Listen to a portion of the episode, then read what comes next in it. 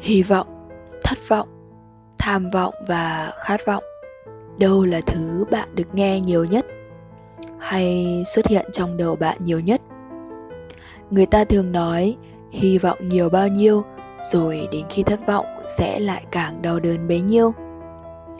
Hy vọng thường đi kèm với sự thụ động, mong muốn một phép màu nào đó xảy ra và theo sau đó là một nỗi sợ hãi mọi sự sẽ không thành còn tham vọng và khát vọng thì sao?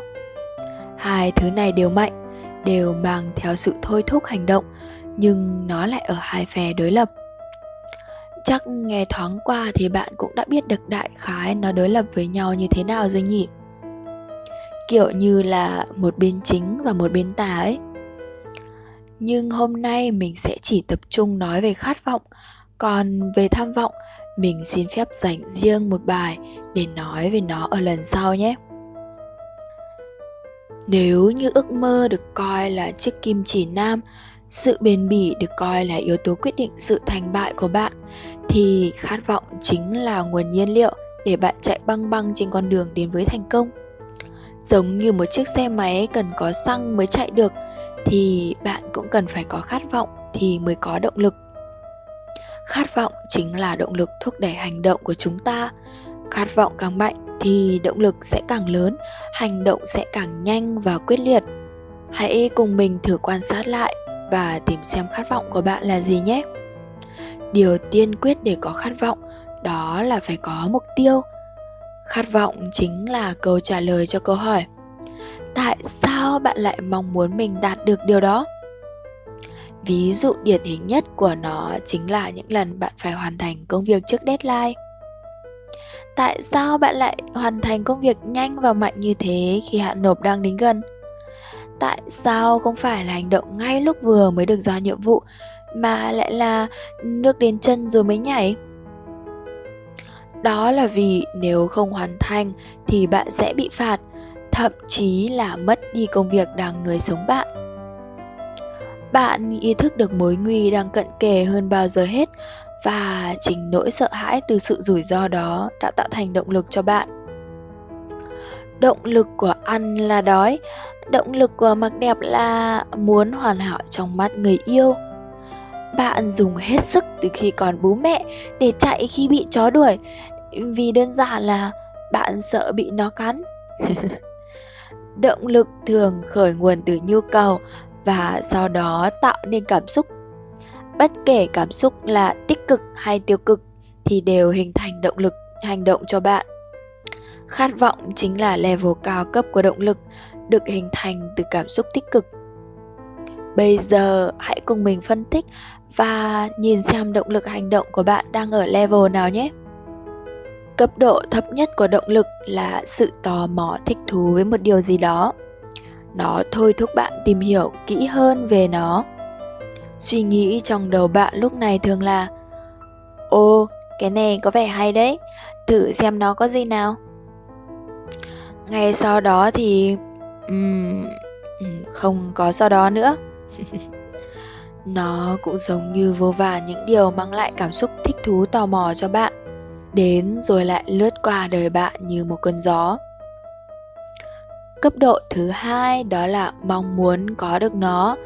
Kiểu như, ôi, ước gì mình được như đằng ấy nhỉ? Hay, đây chính là hình tượng mà tôi hằng theo đuổi. Lúc này, bạn chuyển qua chế độ theo dõi những thứ liên quan đến điều bạn mong muốn thường xuyên hơn, nhưng nó cũng chỉ dừng lại ở sự ao ước, mơ mộng um, mình ước thế thôi chứ cái ngữ mình thì làm sao mà làm được mấy việc này? Cấp độ thứ ba xuất hiện khi bạn bắt đầu tìm kiếm cách thức để đạt được điều đó. Ồ mình cứ thử làm xem thế nào. Có vẻ khả thi đấy. Sự tự tin xuất hiện và bạn có những hành động hướng mục tiêu mong ước của mình. Nhưng nếu cảm xúc chỉ dừng lại ở việc thử làm và có cũng được không thì cũng chẳng sao sẽ giống như một chiếc xe không đủ xăng vậy bạn chỉ chạy được một lúc hết xăng rồi dừng lại khi động lực không đủ gặp khó khăn bạn sẽ rất dễ nản cảm xúc tiêu cực ập đến, mài mòn chút động lực cuối cùng của bạn. Động lực hết, tức là hành động sẽ dừng lại.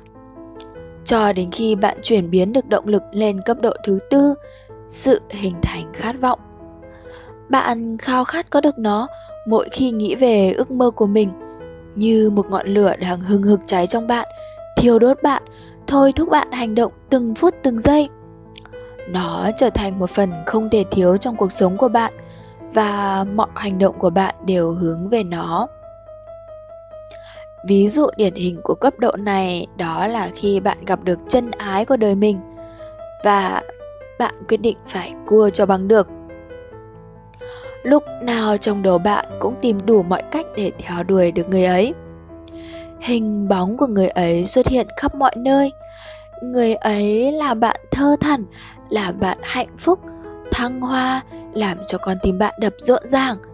Bạn cười ngốc nghếch như một gã khờ khi nghĩ về họ. Bạn khao khát, bạn mong muốn họ trở thành người yêu của mình ngay lập tức. Và khi mục tiêu trở thành niềm đam mê của bạn nó cũng sẽ mang lại cho bạn những cảm xúc khao khát mãnh liệt như thế. Nhưng mà tôi không tạo ra được cảm xúc mãnh liệt như vậy thì phải làm sao? Không sao hết. Điều đáng sợ không phải là bạn không biết gì cả, mà là bạn không chịu làm gì để biết. Như mình đã nói ở trên, động lực gắn liền với cảm xúc. Cảm xúc của bạn về mục tiêu càng dạt dào, mãnh liệt bao nhiêu thì động lực càng tăng uhm, bạn có biết đến mánh khóe của hội đa cấp chứ? họ thường đánh thẳng vào cảm xúc họ đẩy cảm xúc của người nghe lên đến mức nhiệt huyết sôi trào bừng bừng khí thế Họ rất giỏi vẽ làm một viễn cảnh hoành tráng và biết cách ám thị cho người nghe tin tưởng vào điều đó. Vì thế nên nếu bạn hoàn toàn có thể áp dụng cách thức ám thị này với chính bản thân mình về mục tiêu của bạn thì mọi thứ hoàn toàn có thể. Đừng ngại ngùng khi tưởng tượng về phiên bản cao cấp nhất của bạn mà bạn hằng mơ ước. Và bạn phải cảm thấy hưng phấn khi nghĩ về phiên bản đó nếu nó còn đi kèm cả sự sợ hãi hay nghi ngờ về mức độ trở thành hiện thực được hay không nảy là trong đầu bạn, thì đấy là điều hết sức bình thường đơn giản đó là do bản năng nhận thức của bạn đang tự nhìn nhận với khả năng hiện tại của bạn để đạt được điều bạn mong muốn là không thể. Nhưng bạn quên mất tưởng tượng rằng nếu như bạn tiến bộ lên từng ngày cho đến khi việc bạn mong muốn hoàn toàn nằm trong tầm tay của bạn, thì mọi chuyện sẽ trở nên dễ dàng như thế nào? Động lực ở mức mạnh nhất khi cơ thể bạn đang trong trạng thái dồi dào năng lượng, tỉnh táo và tập trung vì vậy, mỗi ngày hãy dành là một chút thời gian vào lúc bạn cảm thấy mình khỏe nhất. Hãy tưởng tượng và tô điểm thêm cho ước mơ của mình. Càng rõ nét, càng chi tiết thì càng tốt. Bạn nên chuẩn bị cho mình một cuốn nhật ký để mô tả về ước mơ của mình.